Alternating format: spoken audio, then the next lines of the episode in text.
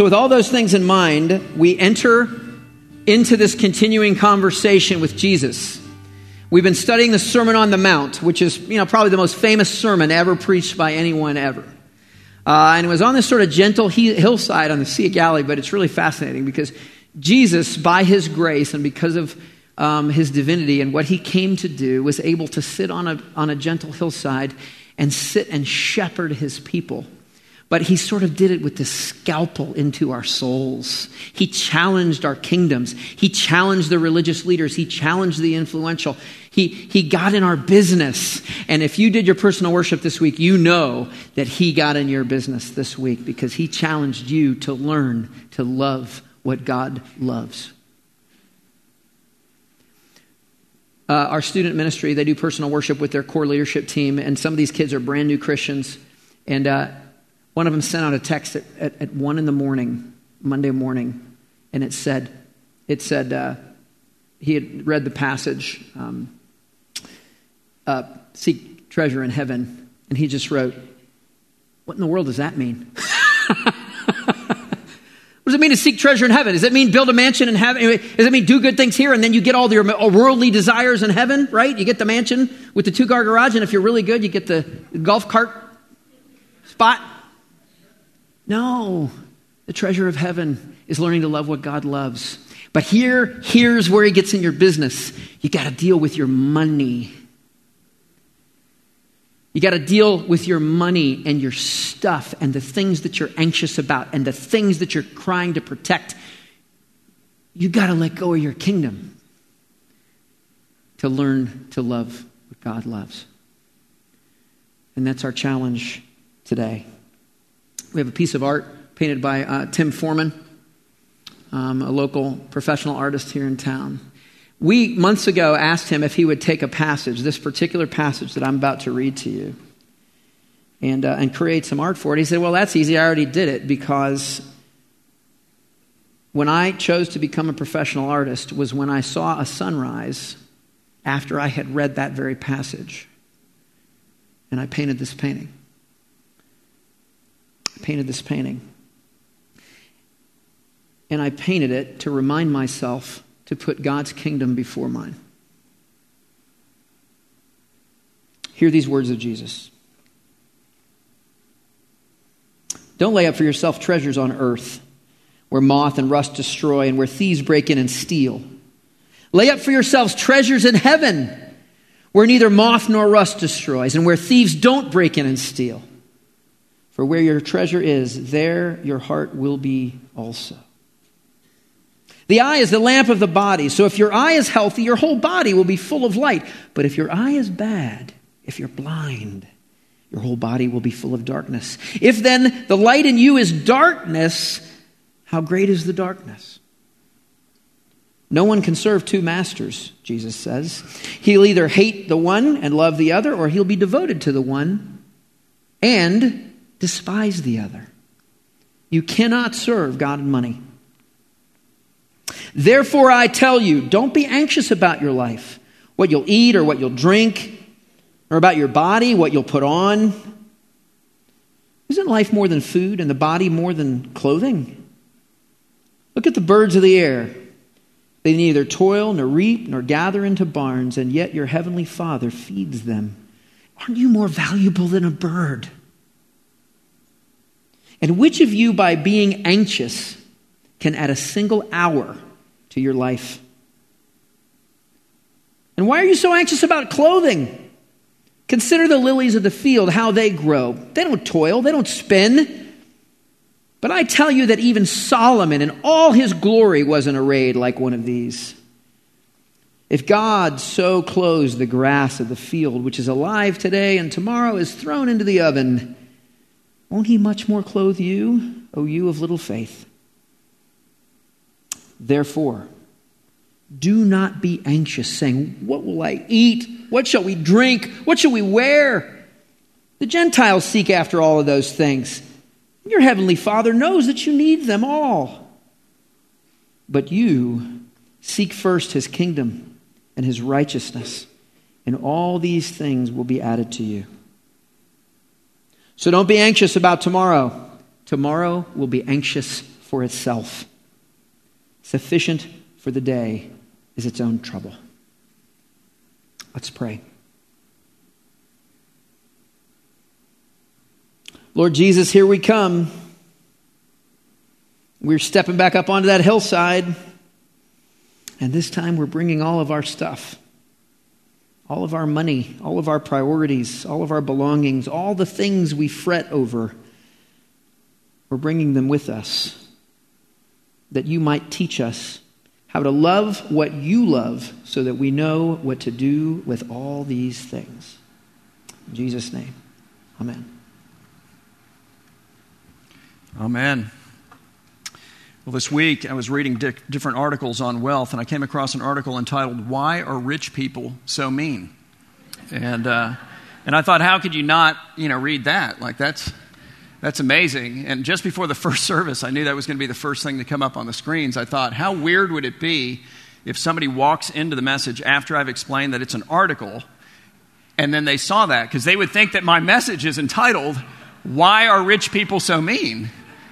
which it's not. But it's a fascinating article. So here's the problem with this article. We read this, and immediately all of us start thinking about people who are wealthier than we are, a few of which are probably mean. And we think to ourselves, yeah, why are those people, you know, them, those guys over there, why are they so mean?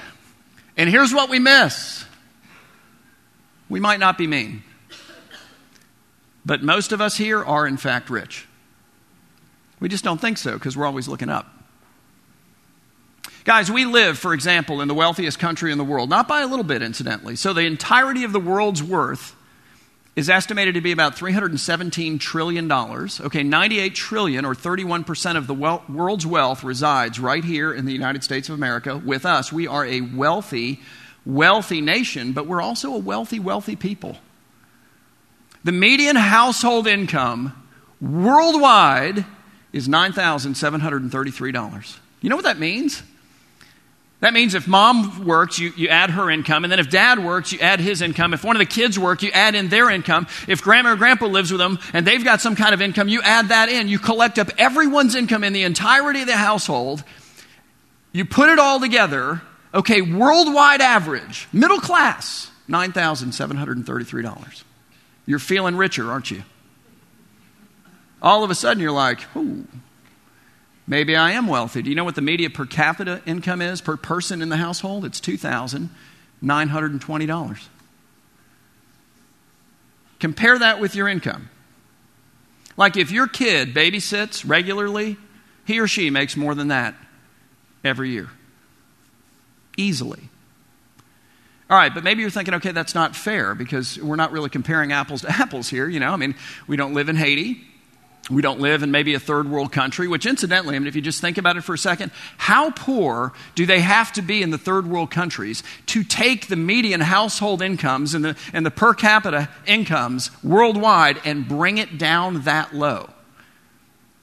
But we don't live there, so let's talk about the United States of America. Okay. So the median income household in the United States is $43,585 per year.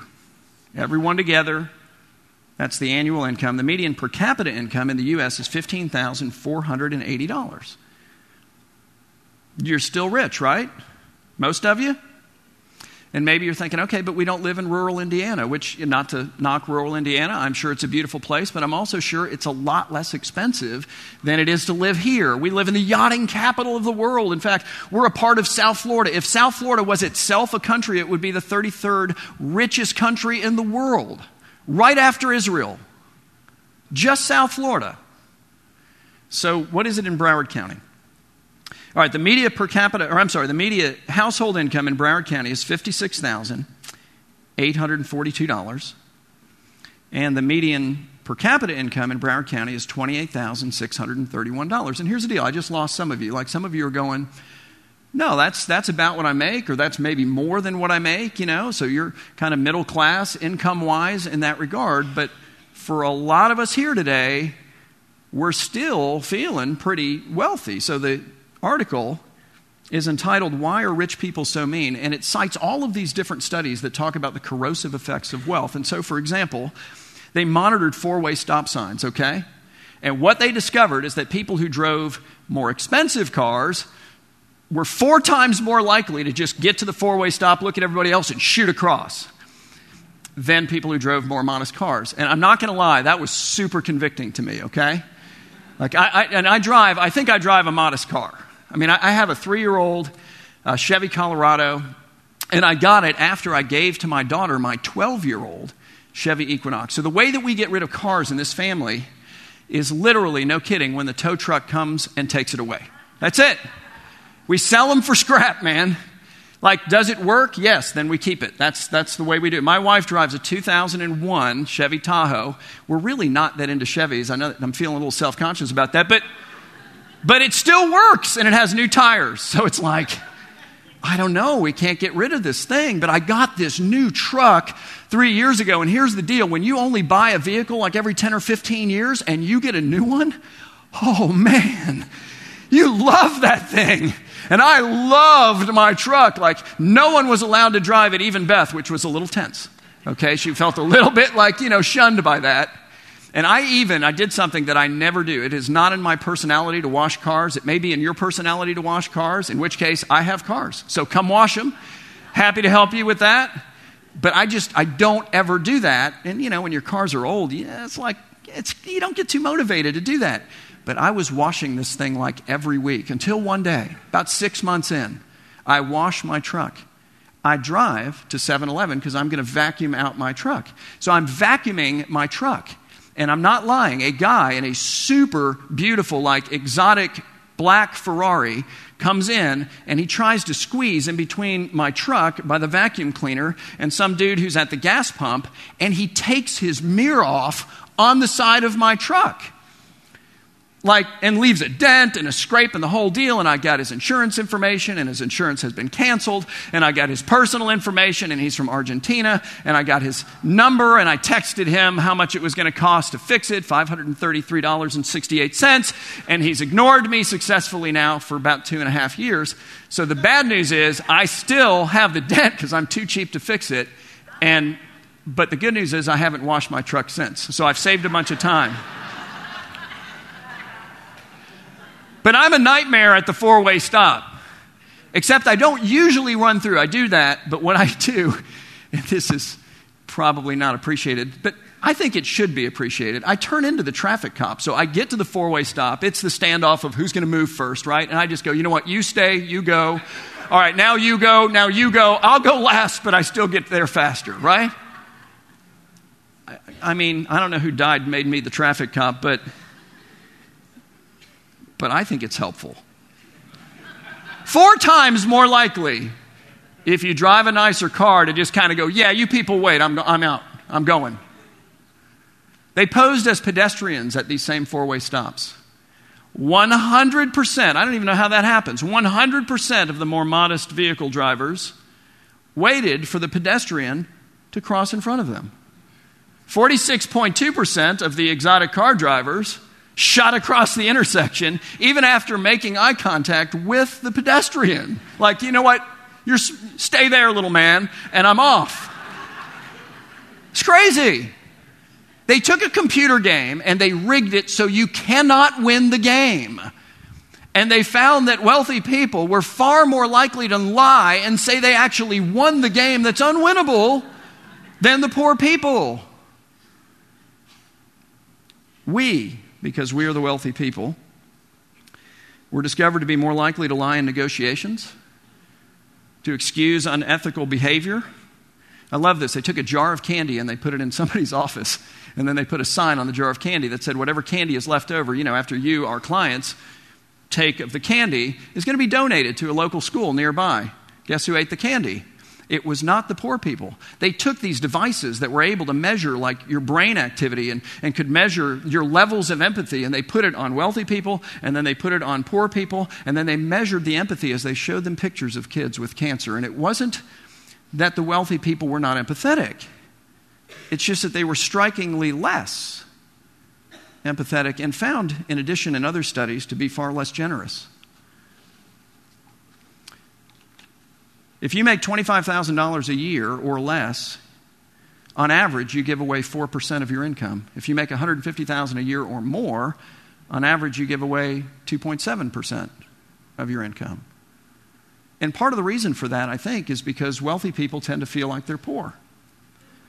And the reason that we tend to feel like we're poor is because we're only ever looking up. We're only ever comparing ourselves with people who have more than us. We're never also looking down. We never pull out these kind of statistics. We never go, wait, wait a minute. If I'm going to get an accurate picture of this, I need to compare myself like with everyone, right? With those who make less than me, with those who make more than me. And when we do that, it's pretty astonishing because we're in the top 25% or the top 20% or the top 5% or the top 1% or the top 1% of the 1%. And yet we still feel like we don't have enough. We're not the wealthy people. They quoted a guy from California in this article. His net worth is $10 million. Here's what he said He said, Everyone around here looks at the people above them. You're nobody here at $10 million, which is one of the reasons why we ignore the poor.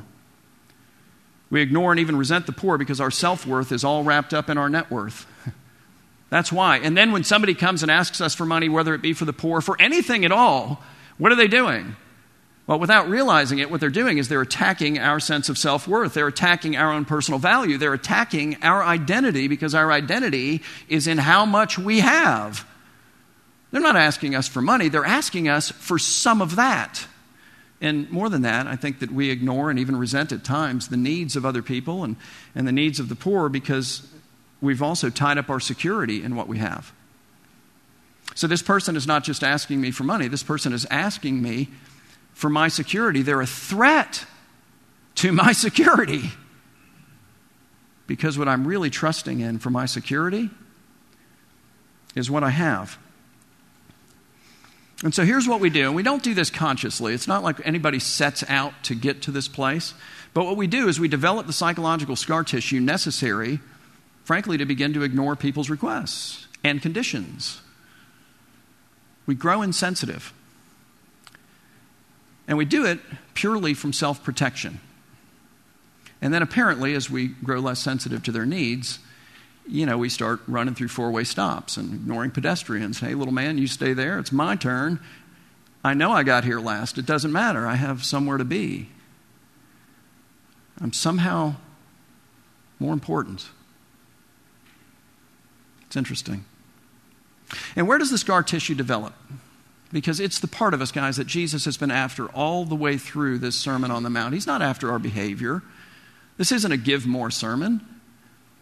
He's after our hearts. You know where it develops? It develops there. And if you're wondering whether or not he's talking about the heart, he clears it up. Listen again to what he says, verse 19. Do not lay up for yourselves treasures on earth. Why? Because this actually makes a lot of sense. Like if there is a God, if there is a heaven, if all of these things are real, this is brilliant. Don't lay it up for yourself on earth. Why? This is a place where it corrupts. This is a place where you can be swindled out of it, where it can be stolen from you, where it can rust and be destroyed, and all of these things, where you may lose what you're storing up, and where you will, by death, lose 100% of all of your earthly belongings. Guaranteed. So Jesus says, Well, guys, that doesn't even make any sense. So don't lay up for yourselves treasures on earth where moth and rust destroy and where thieves break in and steal, but instead, lay up for yourselves treasures in heaven where none of that stuff happens. They don't go up and down in value and subject to the, the fickle whims and passions of men. Moth and rust do not destroy. Thieves do not break in and steal. And where, when you get there, you'll have them for forever as opposed to this tiny little sliver of time that is our lives here. And then he gives us the punchline. He says, For where your treasure is, there your heart will be also. What is he saying? He's saying that what you do out here with your treasure, I'm storing it up on earth or I'm storing it up in heaven, reveals what you really treasure in here. It's all about the heart. And because it's about the heart, he goes on to talk about the eye. Why? Because one of the most alluring things in all the earth is wealth. And it's alluring because of what it promises. It promises significance. Like people are going to go, wow, you're pretty amazing. Look at what you've been able to accumulate. It promises security. Wow, you're going to be able to insulate yourself against this and against this and against this and against this and against this. Awesome. It promises happiness because it feels like if I have this and I have this, and maybe if I have a couple other things, I'll finally be satisfied and I'll finally be happy. And it delivers on none of those things. Why? Because the guy with 10 million is always looking at the guy with 20 or 30 or 100 or 150. And as a result of only looking up, he feels poor and insecure. And so he just keeps chasing more, sometimes at the expense of his marriage, or sometimes at the expense of his relationship with his kids, sometimes at the expense of his ability to spend any time at all with the Lord. He is spiritually deprived, he is emotionally injured, sometimes at the expense of his health. He does these things. He's chasing more, even at the expense of his ability to stop and enjoy some of what the Lord has blessed him with.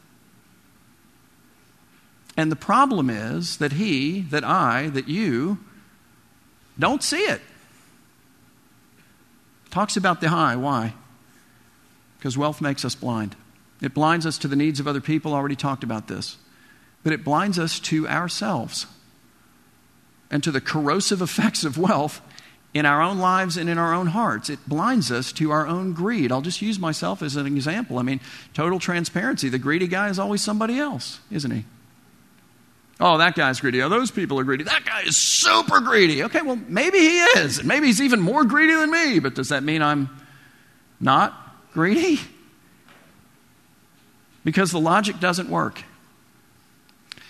I was thinking this week, I've been in a number of accountability groups over the years. So, like, you know, you gather together with two or three other guys, you meet regularly, maybe it's weekly, maybe it's monthly, and you go deep with these people, like of silence, total transparency. We've created lists of questions that we ask each other about marriage and about, you know, work ethics and about sex and all of this stuff. It involves technological devices that monitor where you go on your phone and on your computer and on your tablets and on your television and all of these things. If you go anywhere suspicious, these guys know they'll call you out on it. You get it? Like you're inviting scrutiny into your life on purpose because you know, hey, it's good to be scrutinized in these areas.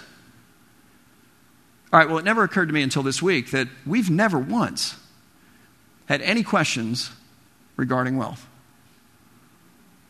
Not one, notwithstanding the fact that Jesus spends 15% of his teaching teaching on this topic, notwithstanding the fact that he talks more about the heart and money than he does heaven and hell combined, like it just never occurred to us to go, all right, guys, so here's the deal. We're going to preach the gospel to each other here for a second, okay? We're going to remember that we have value because Jesus has valued us. We're going to remember that we're secure because God has promised to meet our needs. We're going to take our egos and we're going to put them outside of the room so we're not jealous and envious of one another. And we're going to ask questions like How much money do you make? What, what, are, you, what are you buying with it?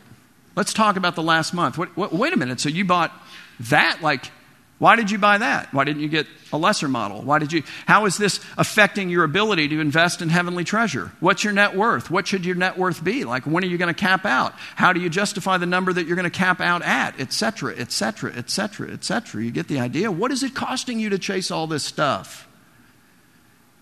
Super uncomfortable. Never occurred to me. Why? It is more private to us than our sex life. Like there was no area off limits except for this one, and it never even occurred to ask about this one. That's really telling. What it tells me is that I, that you, that all of us on some level really don't want to see when it comes to this topic. And it has been said that the blindest person is the one who refuses to see and not with the eyes of his head, but with the eyes of his heart. And you say, well, see what? What don't I want to see? Okay, you don't want to see who or what is actually your God. Every human heart is a throne. On every throne, at all times, there is something or someone. And I think we all kind of feel like, well, if I'm resistant to this, it might be because I know what the reality is. And the reality is that the God of my heart is this. And just like I'm threatened by somebody who asks me for money because, you know, it threatens my security or it threatens my significance or something else that I'm looking to this to give me, I don't want to have any kind of scrutiny in this area because that feels threatening to my little God, which is wealth. And Jesus is saying, look, when it comes to God and money, you have to make a choice. Like, you can't go, I'm going to have money and I'm going to have God as my gods. He's like, nope, doesn't work. Verse 24, he says, No one can serve two masters, for either he will hate the one and love the other, or he will be devoted to the one and despise the other. Then he identifies the two rival masters. He says, You cannot serve God and money for the simple reason that the one, that is to say, God, requires you to sacrifice the other, which is your money. Do you know what the Lord says about your treasure, your earthly treasures? The first thing that he says is that they're not yours. It's remarkable. He says it in a variety of places. I'll just give you one. Psalm 24, verse 1. The earth is the Lord's and the fullness thereof, the world and all who dwell therein. What is he saying? He's saying that God owns absolutely everything and that God owns absolutely everyone. And if there is in fact a God, and if He is in fact the God of the Bible, how could it be otherwise? Because He created everything and He created everyone, and since then He hasn't given away deed or title to anything or to anyone. Now, He does entrust a tiny little sliver of all that belongs to Him to me and to you for a tiny little sliver of time, which is the life that we're living presently. But that's a trust. It's not a deed, it's not a title.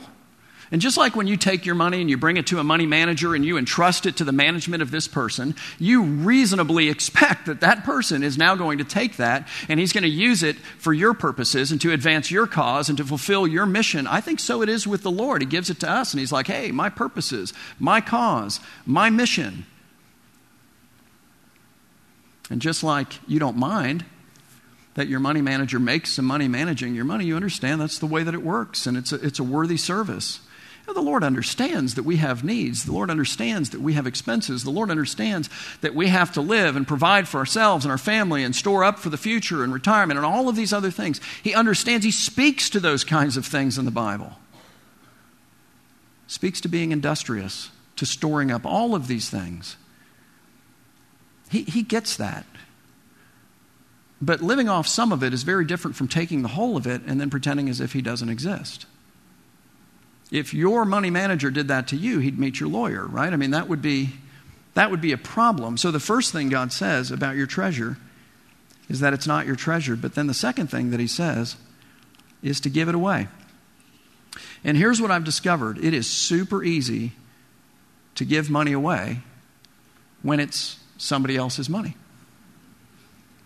So I'm going to give you an example, okay? This is a picture of our old van. I told you that's how we get rid of cars, right? We had that van for 16 years, 215,488 miles. I feel like, I get emotional about our van.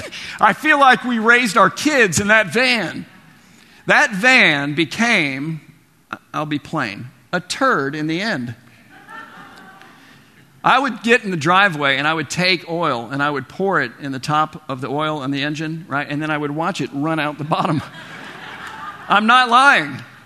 If you had to go to the store in our van, you had to put oil in the top and then race to the store, and you would leave an oil track out the driveway and down the street. And then when you're done in the store, you put more oil in and then you drive it back. I still have a big oil stain in my driveway, which is kind of irritating because I can't get rid of it. But, but when we got the van, it was amazing.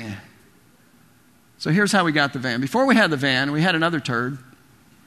It was nice when we got it, but it was like 12 years old at the time, and it was in a Isuzu rodeo. And somebody actually took a BB gun and shot out one of the triangular windows toward the back of our Isuzu rodeo, and I took it to the dealership, and I said, hey, you know, I need to replace this window.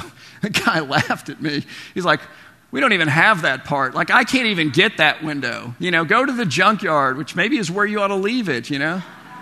go to a specialty glass store, he told me. So I tried. It, it didn't work. But because again, if it works, we drive it. That's the deal. So, anyway, we got $100 for that Isuzu Rodeo when we traded it in, and I felt like we were robbing the bank. It was awesome. But we loaded up the Isuzu Rodeo. My son was not even born at that point. Morgan, our oldest, who's like 25 next week, um, was maybe five or six. Haley was maybe a year old. And we went down to Miami, which is where my parents live, and we had Thanksgiving dinner with them. And so we came out, of the, out into the driveway where the, the rodeo was, and we load our kids up in the car seats and whatever, and we drive away. And then about five minutes later, my dad calls me and he goes, Hey, he goes, I don't ever want to see you put your family in that thing again. He's like, every time you leave here in that thing, like he won't even talk about it, like it doesn't have a name. And it had a name. But anyway, I, am like, he goes, I can't sleep. He said, I'm thinking you're going to get stuck on I 95. You need to get rid of that thing, and I'm going to buy you a new car. So here's the story just keep driving clunkers until your parents buy you a new car.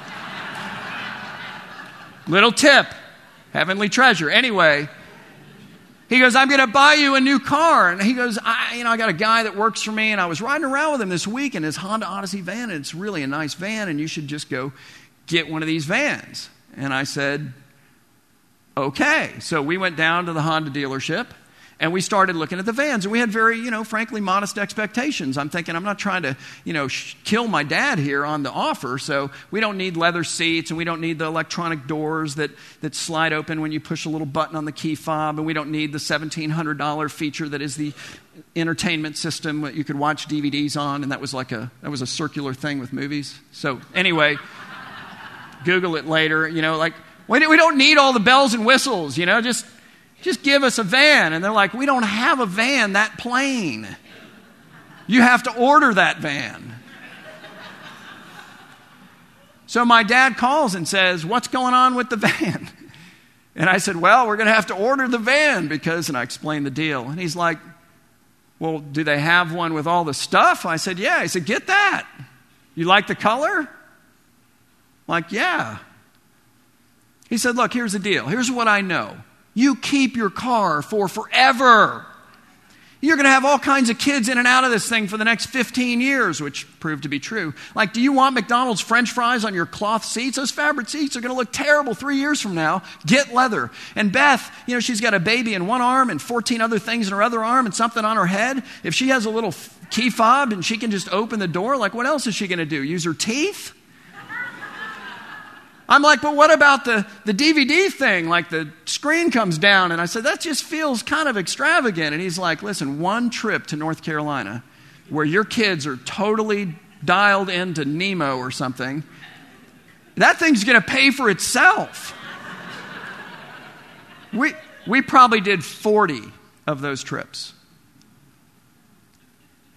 So, where I'm going with this is I was super generous with Holman Honda. Like, I mean, generous. I remember how much it cost. It was like $32,000. The only downside to this van was that new pastor guy's wife is driving the Mac Daddy of vans. Like, I, I wanted to put a sticker on it that said, My dad bought this for us, really. Don't think that, you know. Okay. But it didn't faze me to give it away. Sign the deal, not nervous at all. Because I had a father who was able and willing to pay for the van. And he did. He paid for it. It was great. It was fun to spend his money. You have a father. He owns everything you own. And I know you want to argue with that, but it, it doesn't work. Oh, you're like, oh, I worked hard for it. Yeah, okay, so where did your life come from? How about your energy? How about your intelligence? How about your creative abilities? How about every opportunity that's ever come across your desk? Where did it come from? Every breath, I mean, if you just want to break it down, is a gift. Look, everything you have is His. And He comes to you and He says, I promise to meet your needs. Your needs are different from your wants. That's part of what we're dealing with. What we treasure out here tells us what we treasure in here. And this is what he wants. But I'll meet your needs, so I want you to have some fun giving away my money. And I want you to give it away this way, and I want you to give it away this way, and I want you to give it away this way. I want you to deal with the psychological scar tissue that's developed on your heart. Let me undo that for you. and know that I've got your back. That's not a bad deal. Oh, and here's the best part. When you do that with my wealth, God says, in this little sliver of time that you're living right now, I will reward you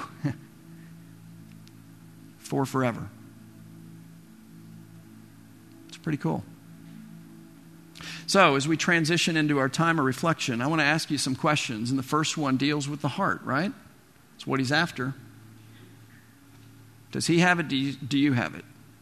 Well, let's ask it differently. Okay, so there's a throne in your heart, something or someone is on it. Who's on it? What's on it?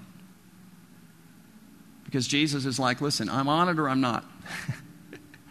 but I don't share it. It belongs to me. And as long as money is your God, you will be anxious. It's inevitable. You'll never have enough. You'll never own enough to be somebody. But if I'm the king of your heart, I got it. You can relax.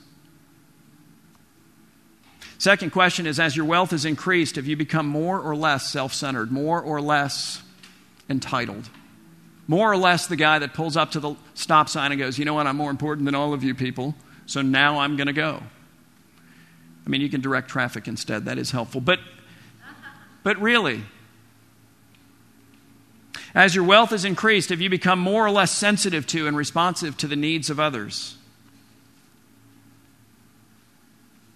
As your wealth has increased, have you given a greater or a lesser percentage of it away? Are you content with what you have, or are you chasing more? And if you're chasing more, why are you chasing it? What's, what's motivating it? What are, you, what are you hoping to get in the end if you gain it? And what are you sacrificing to get it? Do you look to your, to your wealth or to God for your security or for your significance? Super easy to do. And remember, it blinds us. I think we don't even realize it. And then here's the last one. When you die and leave this earth, will you have more treasure in heaven or will you leave more treasure behind here?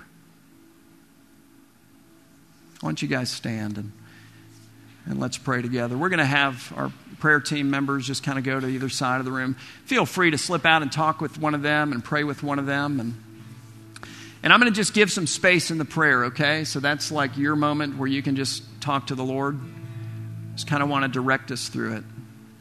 So, Father, we bring to you our hearts and we bring them with a trembling hand for fear.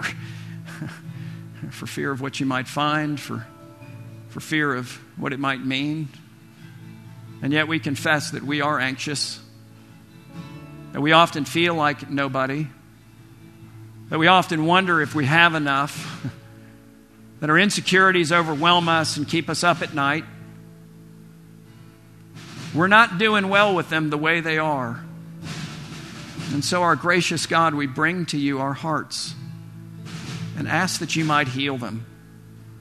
I pray, Lord, that you would give us eyes to behold you, the eyes of our hearts, as safe, as loving, as gracious, as powerful, as the all wealthy God who relates to us through faith in Jesus as our Father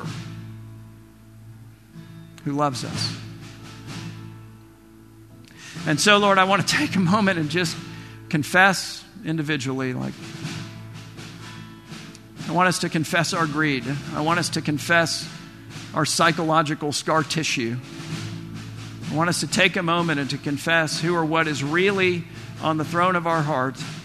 And Lord, if it is not you, then to repent of that and turn from it that you might take up your rightful place. So just take a moment and talk to the Lord about that.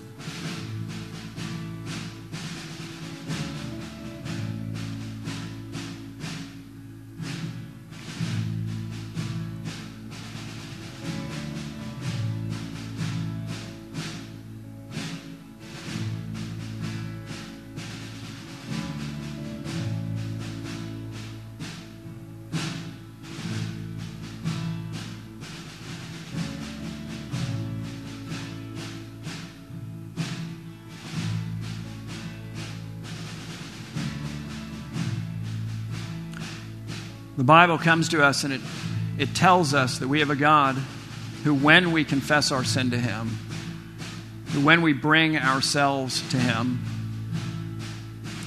is faithful and just to forgive us of all of our sin, to, to free us from all of us, our unrighteousness, that we might walk away not guilty, not full of shame, but full of relief and full of joy and full of love. That's the effect of the gospel in our hearts. It is, as Matt said, to learn to love what God loves. So, Lord, we take our hearts to you and we ask you to forgive them. We pray that you would fill them with your spirit. We ask them that, Lord, that you would take and make them like unto your own. Help us to love what you love and who you love. And let us know the joy of having a Father who has given us everything, who will walk with us, who will direct us, and who will allow us to be generous with his wealth. And pray this in Jesus' name. Amen.